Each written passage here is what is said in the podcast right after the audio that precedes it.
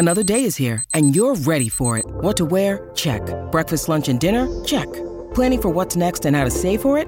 That's where Bank of America can help. For your financial to-dos, Bank of America has experts ready to help get you closer to your goals. Get started at one of our local financial centers or 24-7 in our mobile banking app. Find a location near you at bankofamerica.com slash talk to us. What would you like the power to do?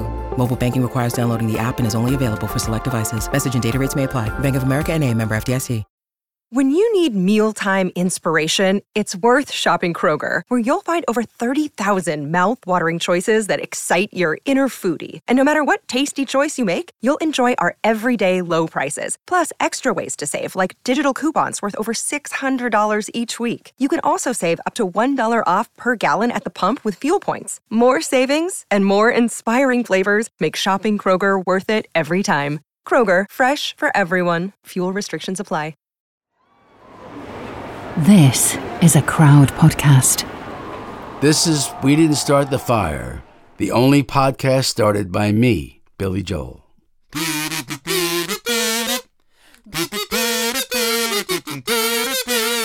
Billy Joe, Billy Joe. Billy Joe, Billy Joe. Billy Joe, Billy Joe. Billy Billy Joe, Oh, Billy Joe. Billy Joe, Billy Joe. Billy Joe. Billy Joe. Much too high for me. Oh, yeah. Katie, whenever I'm in your presence, I'm always in a belly disguised sense of great excitement. Today, perhaps more than ever. I feel like I might need a heart defibrillator because I am pretty fuzzed up, Tom Fordyce. Katie, do you think we've given enough of a clue in our opening remarks to today's guest? Well, just in case we haven't, how about this? He's written more hit songs than you can shake a stick at. He sells out Madison Square Garden on a monthly basis. But most importantly for this podcast, he wrote We Didn't Start the Fire and therefore is our inadvertent history teacher. Please welcome the bruiser from the Bronx, the Langostine of Long Island, the piano man himself, Billy Joel. Hi, Billy. Hi. Billy, you sound slightly overwhelmed. My I, I. I am. I, I never had that kind of intro.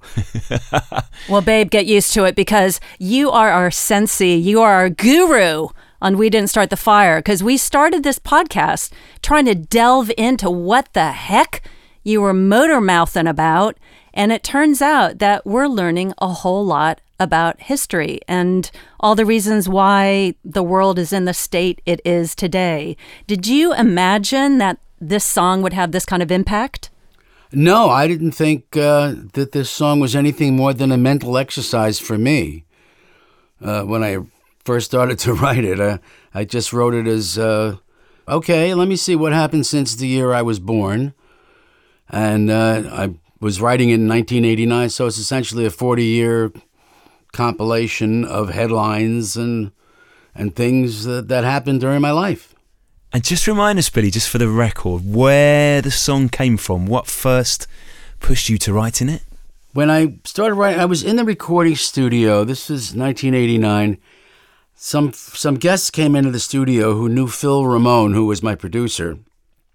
One of them was Sean Lennon, John Lennon's son, and he was with a friend of his. And uh, I think I asked them how old they were, and uh, they said uh, 21. I think they were like 21. And I said, "Oh yeah, I remember 21. Uh, that could be a tough age." And they said, "Yeah." but you know, at least when you were 21, it was uh, it was a long time ago, and you got to grow up in the 50s, and nothing happened in the 50s. And nowadays things are so bad. And I said, wait a minute, wait a minute. What do you mean nothing happened in the 50s? Did you ever hear the Korean War? Did you ever hear the Hungar- Hungarian uprising, the Suez Canal crisis, et cetera, et cetera? And they kind of looked at me like, no. And I thought, you know what? Let me let me just see if I can write from memory the, the headlines uh, uh, that happened during my lifetime. Some people think that I wrote it as an apologia for ba- for being a baby boomer. Like we didn't start the fire. It's not our fault. We didn't do this. that was not my intention at all. My intention was just to, let me just write out what happened in the last 40 years and just point out, look, the world was a mess. It was a mess during my life. It's a mess during your life. The world's always going to be a mess. That's the way the world is. so deal with it. and see if you can uh, make things better. I wrote the the lyrics first. I wrote the words first, which is why the music is so horrible in that song. I usually write the music first and then I write lyrics. But in that song, the melody goes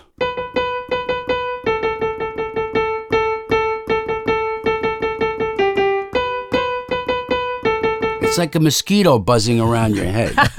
it's more it's more annoying than musical. And then there's the chorus. Which is sort of an attempt at a melody. It's it's the kind of the weirdest song I ever wrote like that because like I said I wrote the words first and I never do that. Which is you know, my excuse for writing such lousy melody. well, I heard that, uh, or maybe I read that you had said that you would repurpose a song that you wrote originally as a country song. Yeah, the uh, the it goes.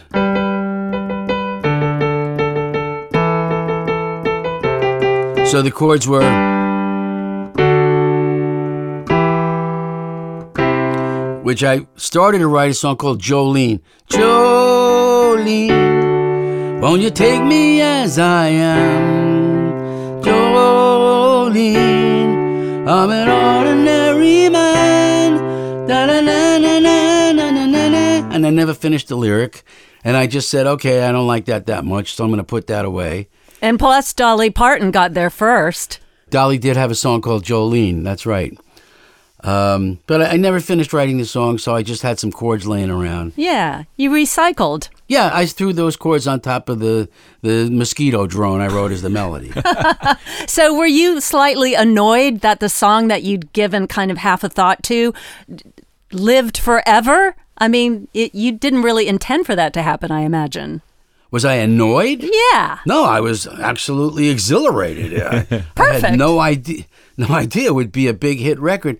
We actually sent copies of it with uh, uh, this periodical called Scholastic Magazine, which students in school would get.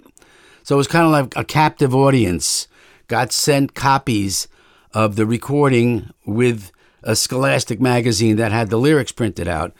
And they started using this as a teaching tool in history classes in public schools.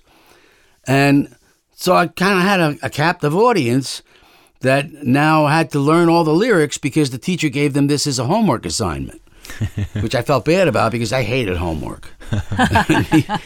These kids had to all go out and, and research what all the different names and events and places were that I was talking about. And it became this big hit record, which shocked the hell out of me because I didn't expect that. So, if you've been writing it today, Billy, I guess you would have been on Google. You would have been looking for inspiration there. This is written in a pre Google world, of course. So, how long did it take to come up with the lyrics? I pretty much wrote out the lyrics in one sitting. uh, I started in the year 1949. I said, okay, what happened when I was born? Harry Truman was the president. Uh, Doris Day was a big singing star. Red China, China went communist. Uh, Johnnie Ray was a, was another big pop singer. Uh, Red China, Johnnie Ray. South Pacific was a big hit show. Walter Winchell was, a, a, a columnist. Uh, Walter Winchell. Joe DiMaggio was famous baseball player. And that was 1949. Uh, and then it went on from there. Um, and I just just kept writing stuff. I, I got a book called uh, 20th Century Something just to double check myself to make sure I had everybody at the right year at the right time. And uh, it just that's that's how it came about. I, I'm I'm a great lover of history. When I was a little kid, like I said, I didn't have a TV, so my mom would go to the library and bring back a big pile of books. I loved books, and some of the books she would bring back back were actually school history textbooks, and I read them as if they were novels. I would read a history book uh, as if it was a novel from beginning to end, and I was fascinated with it. I still am to this day. One of my favorite things is history. I even considered being a history teacher. Wow. Uh, when I was younger. But I went into music instead. Well, you are a history teacher from the uh, song being included in scholastic magazines to us passing along your your messages on uh, on our podcast here. Yeah. And uh, it's so interesting. Funny how that worked out. So you were talking about a lot of the topics and the people, uh, events in the song are examples of the world going to hell in the handbasket kind of situation. But equally, there's topics in there that you must feel quite tender about because, you know, you've got musicals in there, you've got uh, The King and I, you've got British Beatlemania. I mean, I'm imagining that there's some topics in there that you hold near and dear to your heart. Yeah, it wasn't all about bad stuff. It was just about stuff. Look, this all happened, you know, when I was a kid. Uh, and when you smush it all together and it's this big jumble coming at you, it can be a little overwhelming. These are all headlines. This is what was happening. This is what was digest this, deal with this, cope with this. Um, and that's going to happen in your life too. There's going to be good things, going to be bad things. There's going to be a lot of stuff. There's just a lot of stuff. And how do you process it? And how do you cope with it? And and how do you how do you deal with it? Um, th- that's all it was supposed to mean. And some people think it's these random things. No, they were all done chron- chronologically. Oh, this yeah. is all in order 1949, 1950, 1951.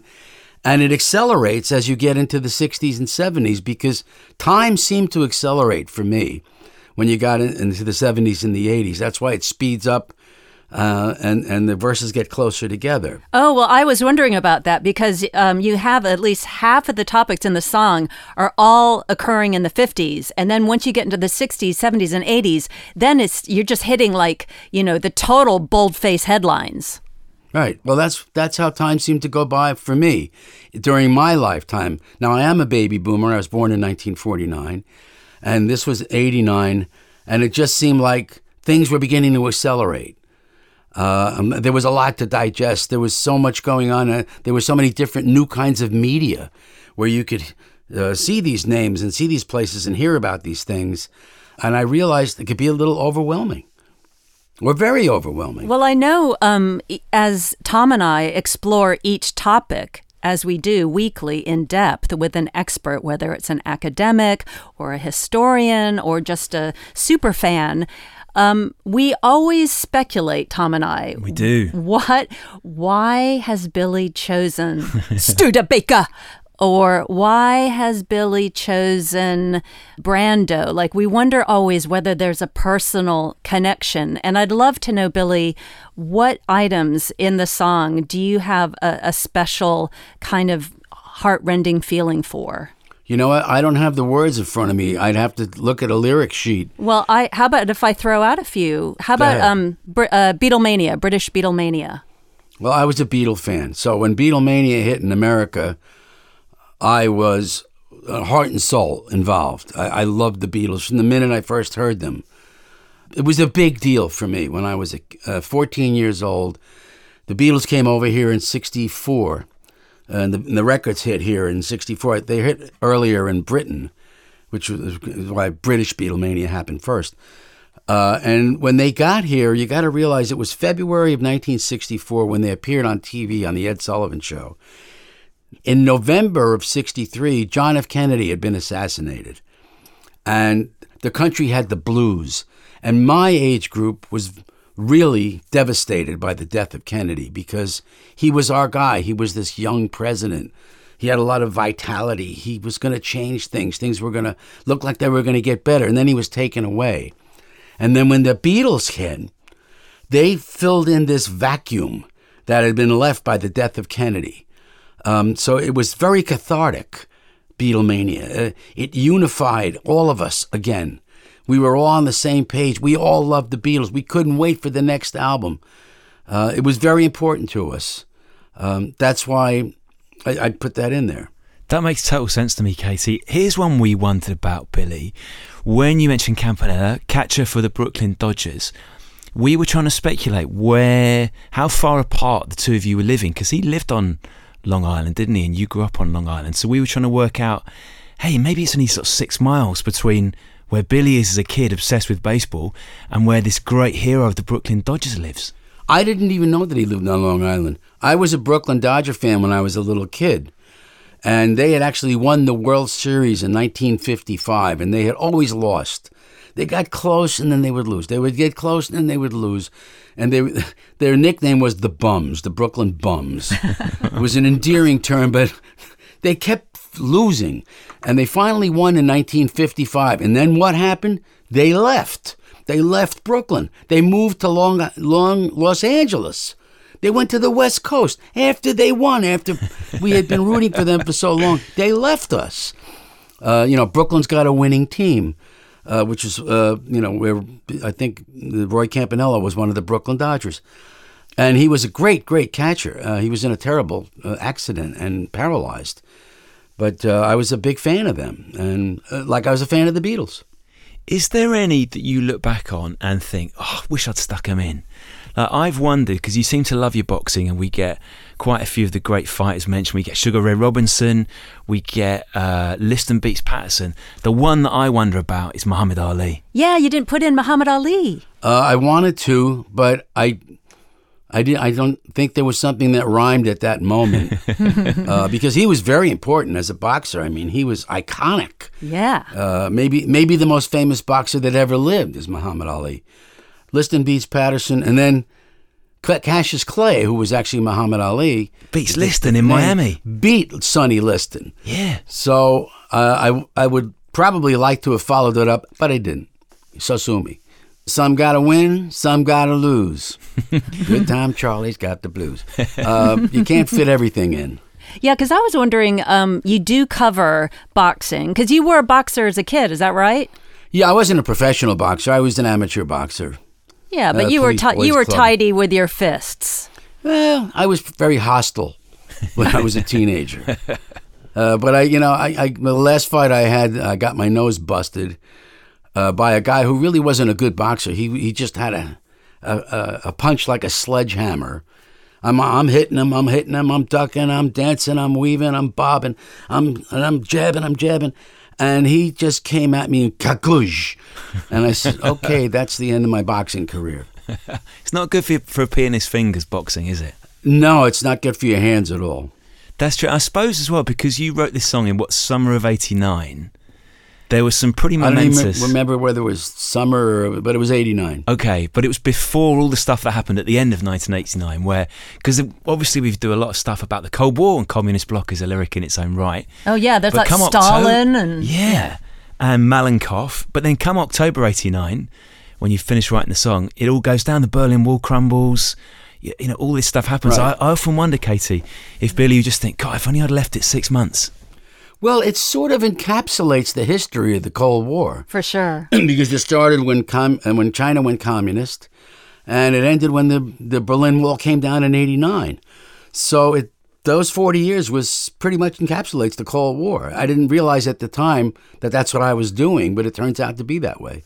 I'm interested that you gave Roy Cohn a name check in there because he's somebody who, I guess, to all intents and purposes, mentored Donald Trump yeah. and, in a way, is kind of responsible for what's going on in American politics now. Um, how did Roy Cohn come on your horizon and your radar? Well, he was just a real nasty son of a bitch, Roy Cohn. A uh, real right wing, just creep. Very much hated by a lot of people, and, and a real opportunist, too. And the fact that Trump uh, you know, used Roy Cohn says a lot about Donald Trump. Sure. And my feelings about him. Um, but he also happened to rhyme with Ron, Juan Perón. So that came in handy. was there anyone in there, Billy, who was literally just a rhyme? Someone you weren't that bothered about, or you feel maybe didn't justify it? You just thought, you know what? That is a great name. That just scans. Let's see. Joseph Stalin, Malenkov, Nasser, and Prokofiev.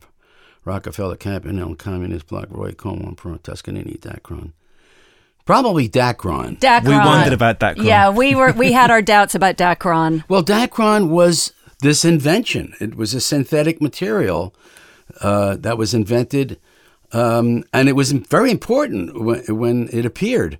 And it was big news. I didn't really know about it until I researched it uh, sort of like nylon was during the Second World War when they ran out of silk stockings. They made them out of nylon. Sure. Um, and it was a big invention. Um, it was very much appreciated, and it was important for its time. So I just thought, okay, that works. That was probably one of those. Yeah, well, I, I do have a question about uh, after Prokofiev, you've got Rockefeller. And we were wondering, we picked Winthrop Rockefeller, and we hope that was the right one. That was the Rockefeller you meant. Did we pick the right one? I was thinking of Nelson Rockefeller, who was the governor. No, Billy. Yeah, What we've recorded already an hour's show about Winthrop. So you were thinking about Nelson. Nelson was the governor of New York State when I was a kid. he had a couple of terms as governor. Um, and Nelson Rockefeller, he, he talked like that. uh, but he was a fairly successful governor of New York State, and he was like a big cheese when I was a kid. Uh, we thought it was Winthrop because he had a uh, controversial marriage, didn't he, Katie? And then quite a big news divorce. That was fake news. We totally made that up. We were excited. I'm going to pass this little tidbit along to you, Billy. Uh, Winthrop Rockefeller, uh, one of the things that was cited in the divorce case was that he had quite a large pornography collection, and uh, his wife did not take kindly to that, hence the divorce. I don't know about that. Uh, I was uh, living in New York, so I'm reading New York news. There was no Google and there was no online stuff, so you you read the newspapers or you heard radio news. And uh, Nelson Rockefeller was quite a, a, bit in the news.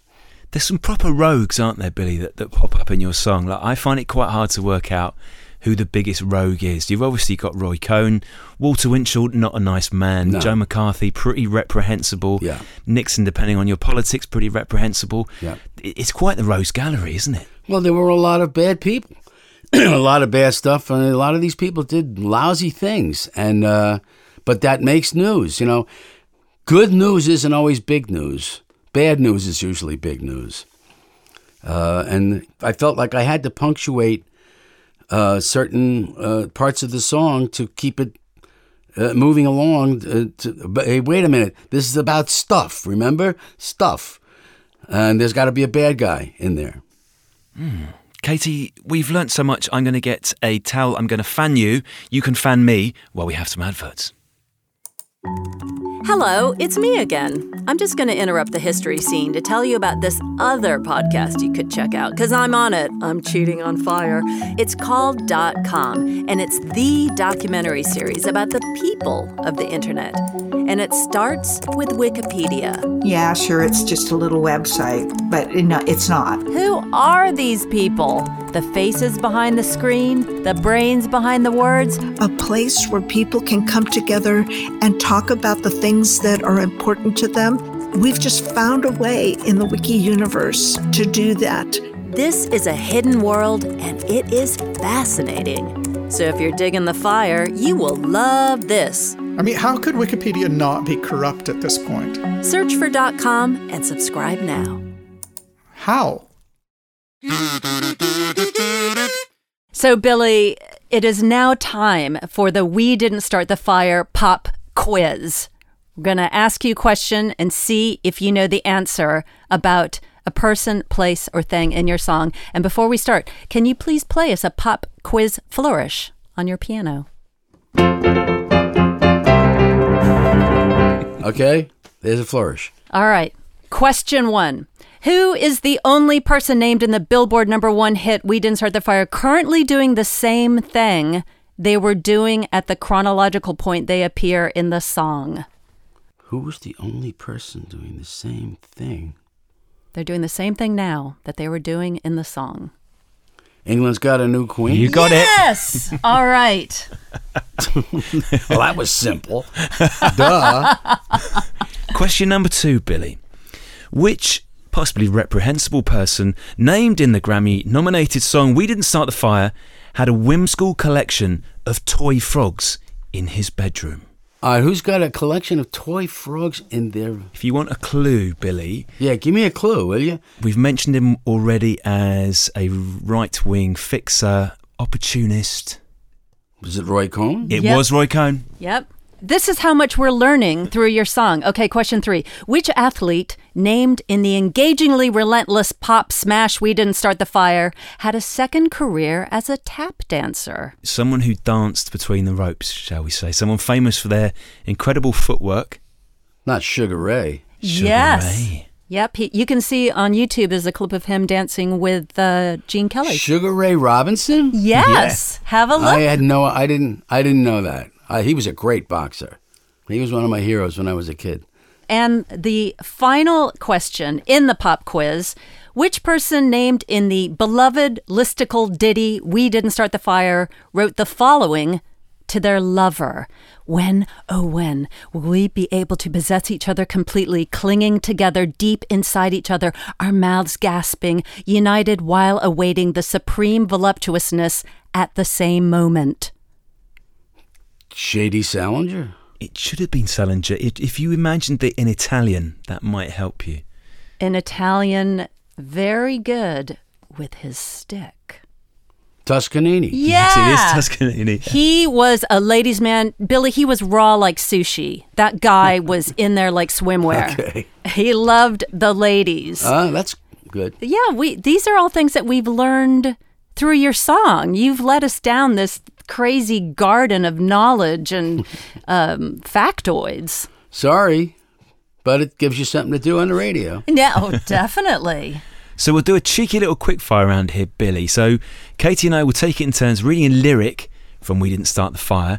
You just give us the first thing that comes into your head when you hear your lyric, okay? Doris Day. Uh, Que sera. Studebaker. One of my favorite cars. Oh, we wondered about that one. Yeah, I wondered about that. They used to have a car that looked that looked like a ro- like a rocket ship in the front. Yeah, It totally. was a really w- weird looking car in the early fifties. Did you have? Did your family have one of those cars? No, but people right around the block from where I lived had a green Studebaker they used to drive, and I used to love to see that car. It just reminded me of a rocket ship. This is answering, Katie, a lot of our questions. Yeah, yeah, we were wondering. Okay, I'm going to give you Bardot, Brigitte Bardot. Oh, Brigitte Bardot, Ooh la la. so hot. Poster on the wall, hot. Did you have a poster?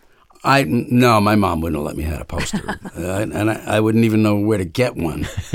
Once in a while, there was a movie called Pigalle, uh, Mademoiselle Pigalle, uh, which was a French foreign film, and it would come up from time to time on TV, and everybody used to watch it because there was supposed to be a nude scene of her, like jumping into a pool or something, and everybody would say, "It's going to happen now," and we'd call each other up. Did it happen yet? Did you see it? Did you see Brigitte Bardot? Nobody ever saw it. I think it was a myth, but we all tried to tune in and see it. Here's one for you, Billy. Moonshot. Oh, that was 1969. That was that was big news all over the world. I mean, the headlines were everywhere about the moonshot. Um, it was hard to believe, looking at the moon, that there were human beings up there. Uh, it was a very cathartic moment. Where were you when you when you watched it? You watching it on TV? Um, in it was in July of 1969. I was living in my first apartment um, in Oyster Bay, and um, I ran out and looked at the moon that night. Uh, and I couldn't see the moon because the, the lights were too bright in the in the village. But I, I did see it on a TV. I had a TV at that time. I'm wondering what went into you including punk rock. Where were you in your career? What you, what were you doing when punk rock started to become a thing?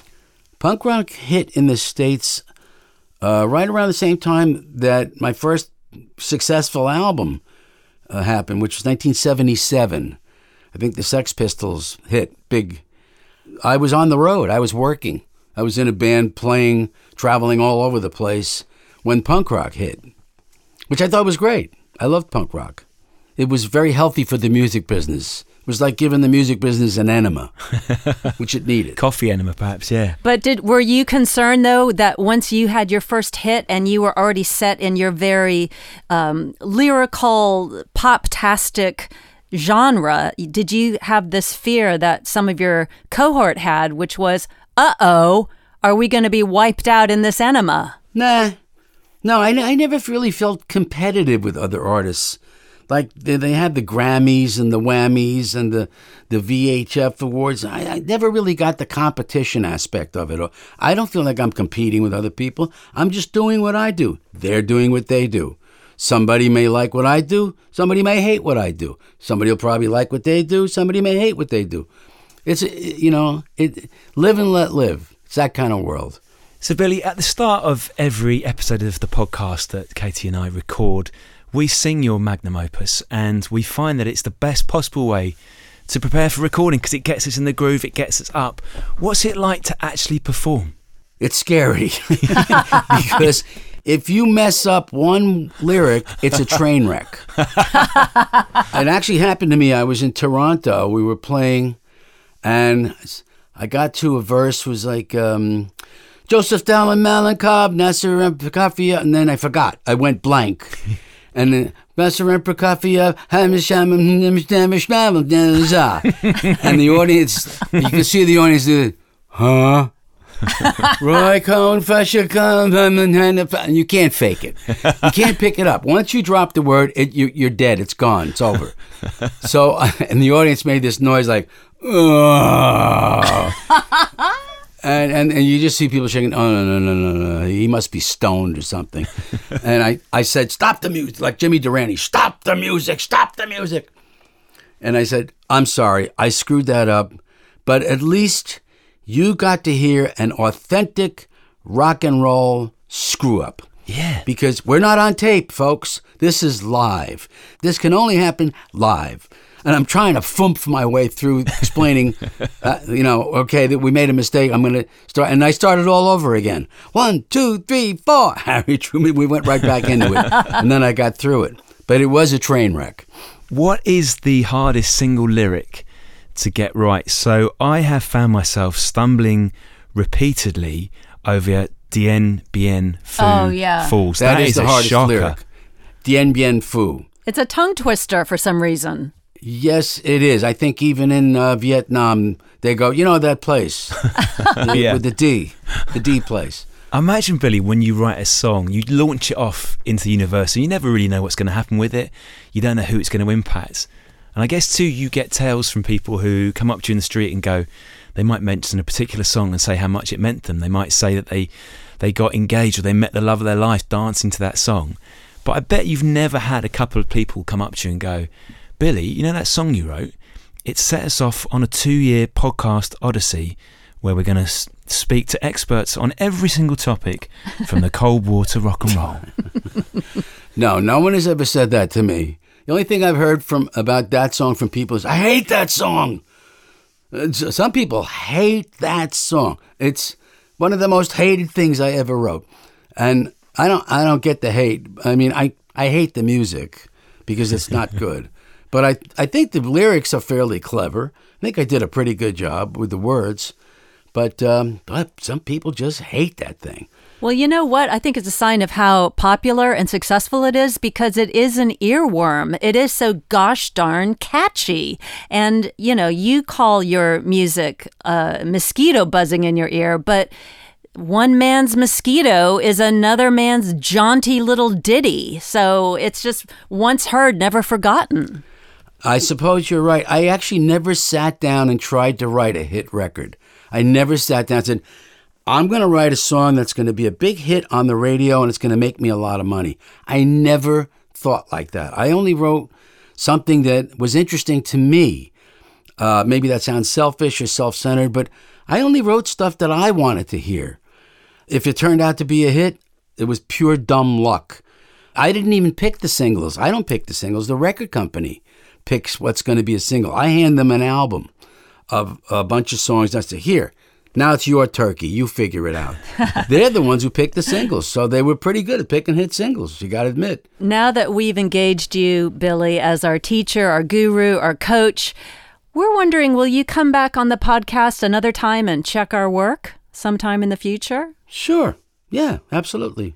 Well, Billy, I don't know about anyone else, but Katie, you and I love this song. This Yes, we song do. has become something we think about every week. It's taught both of us loads of stuff we didn't know. So, Billy, from both Katie and I, thank you for the song and thanks for telling us all about it. Well, thank you for doing this whole podcast about it. Good luck with it. Tom, I don't know how I'm ever going to come down off of that cloud. That was too exciting. Woo! Okay, can I just say though that I think that I slightly scared him with my intro. he seemed he seemed slightly bemused. He did. He seemed like maybe he was going to end the interview right then and there, but I was just excited. And so many reasons, Katie, to be excited. Because he has been our leader, he's been our guide. To actually see him, I was going to say in the flesh, all right, electronically in the flesh. He looked good. He looked very good. What a massive cigar that was. Oh yes, a nice big cigar. Um, but no, he looked lean. He looked like fighting fit, match fit, ready to go. Now, here's the thing, though, Tom. He was behind his piano, and I'm now kicking myself because Yes. I I could have. Oh, human jukebox. I could have just thrown out there like, give us, give us some Prokofiev, man. Like, give us some Dylan. Give us some Beatles. Like, you know, some hits from the the the name checks in the song. What's the matter with me? What's the matter with you? Why did you ask I him? know, Katie. Our biggest failing of all was, yeah, it would have been nice to hear the Billy Joel jukebox. What about the song that Oh. we have been singing every single week With a kazoo. with a kazoo? We had actually Billy Joel. I Forget the kazoos. Why are we so remedial? I don't know. We're not very good at I'm our going to jobs. take this to my grave. oh, we are a little bit limited in our enchantments, aren't we? But also, um, here's what's good: we established that Studebaker is not simply a filler lyric. The It's- love for Studebaker. He, he, he loves that Studebaker. He chased it. He chased it around the block when he was a child, quite alarmingly. He chased it around the block um, almost as fast as he would have chased Brigitte Bardot had she appeared slightly strangely on Long Island. yeah, slightly odd. I did like that idea that that pre-social media of all the little horny neighborhood kids getting on the blower to each other to like, uh, you know, have we seen her nipples yet? No, we have not. Nipple watch. Okay, slightly mortifying that we had completed and published an entire episode about the wrong Rockefeller. Well, yes, the silver lining for me here, Katie, is that we've shone a light on a Rockefeller who no one else gives the slightest about. Certainly not Billy. Certainly not Billy. Winthrop Rockefeller might otherwise have slid even further into deepest obscurity had we not dedicated 40 minutes of our lives to discussing what he did with his. I have to. I did like how um, borderline outraged Billy was, though, at, at our blunder. Like, I'm from New York. I'm talking about Nelson Rockefeller, the governor of New York. Why would I be talking about any other Rockefeller for crying out loud? Do you think we need to future proof ourselves a little bit here, Katie? Because let's face it, to do it once is a little bit embarrassing. To do it twice would be humiliating and lead people to question whether we should actually be doing this podcast. So maybe in future, if we have a question over what the hell Billy Joel meant on a particular lyric, we'll just ask Billy I know Joel. we've got him on speed dial, so it's it's not really a problem at all. And really, I did. I mean, I don't know if he's going to remember, but I did slip that in at the end, saying asking him to come back and sort of check our work. So maybe that's when he can we can remember to do all the things that we very clumsily forgot to do this time, like uh, play your piano, piano man. And without wanting to scratch the needle across the record, Katie, happy as I am today, there is a slight little bit of sadness within me because whenever you achieve a quest, yes, there is the pleasure in achieving your goal, Yes. but also sadness that quest is over. Well, it's over, but you know, there's another mountain to climb, which is uh, we only have what like a hundred more topics or something. so maybe it'll be long enough that Billy forgot that we ever pestered him the first time, and we, we will lure him back. Absolutely. Well, Katie, you and I should go to a piano bar and drink in the successes of the day. In the meantime, if people would like another podcast to listen to, I think it's fitting that we recommend Death of a Rock Star. Now, these are immersive tales of the great musicians of the last 50 years. The stories of Elvis, of John Lennon, Whitney Houston, Keith Flint, and many, many more. Simply search for Death of a Rock Star in all your usual podcast places. And if you guys feel so inclined to get in touch, please do on the socials at Spread That Fire, and that's on Instagram and Twitter. And also, you might feel inclined to put fingers to your keyboard and send us an email. You can do that at fire at crowdnetwork.co.uk. And Tom, we're continuing in a musical vein next week. What's our topic? Katie, it is the possibly the only hit for the aging and slightly portly kiss curl wearing Bill Haley. It's rock around the clock. One, two, three o'clock, four o'clock, rock. Fade this out now.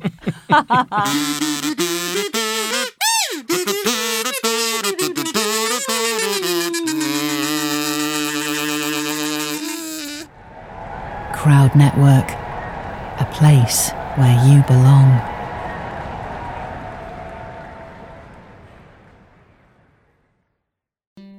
Hello, everyone.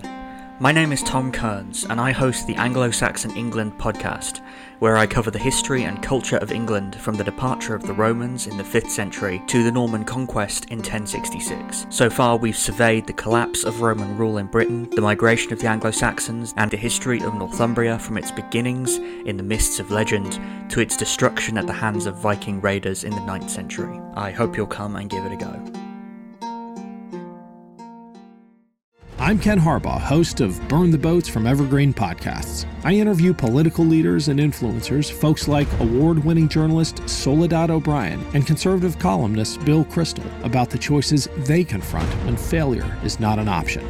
I won't agree with everyone I talk to, but I respect anyone who believes in something enough to risk everything for it. Because history belongs to those willing to burn the boats. Episodes are out every other week wherever you get your podcasts. I'm Ken Harbaugh, host of Warriors in Their Own Words, a podcast that presents the unvarnished, unsanitized truth of what we have asked of those who defend this nation. As a country, we need these stories more than ever. Stories from Americans who have borne the battle, including 30 year old remastered interviews with veterans from World War I recounting their time in the trenches of Europe and with veterans from World War II, Korea, Vietnam, and from our most recent conflicts in Iraq, Afghanistan, and other battlefields Americans may never have heard of. Hear their stories by listening to Warriors in Their Own Words wherever you find podcasts.